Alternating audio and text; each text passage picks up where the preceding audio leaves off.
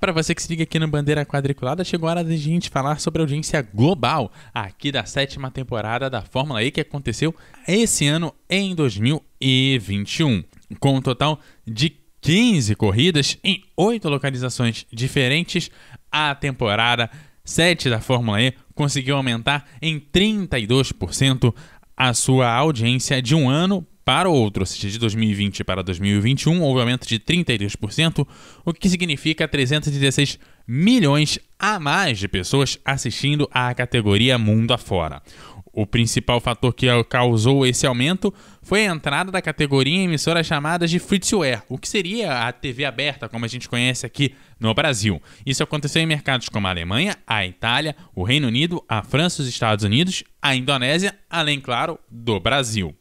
O total de audiência ao vivo dessa 7ª temporada conseguiu ultrapassar os períodos pré-pandêmicos, ou seja, quando comparado ao ano de 2019. A Alemanha foi o país que teve o maior aumento da audiência, um aumento de 338%, quando comparada à temporada de 2020 com a de 2021. A Sat1 da Alemanha, TV aberta lá, começou a fazer as transmissões.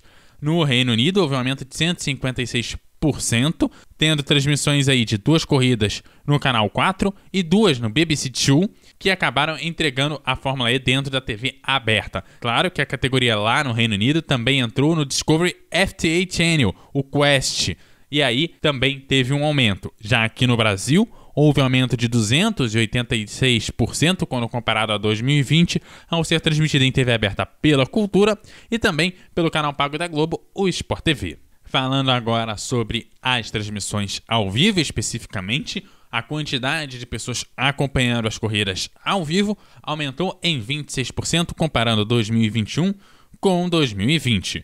Para a temporada 8 da Fórmula E, a temporada de 2002 começa em janeiro, vão ser 16 corridas em 12 localidades diferentes.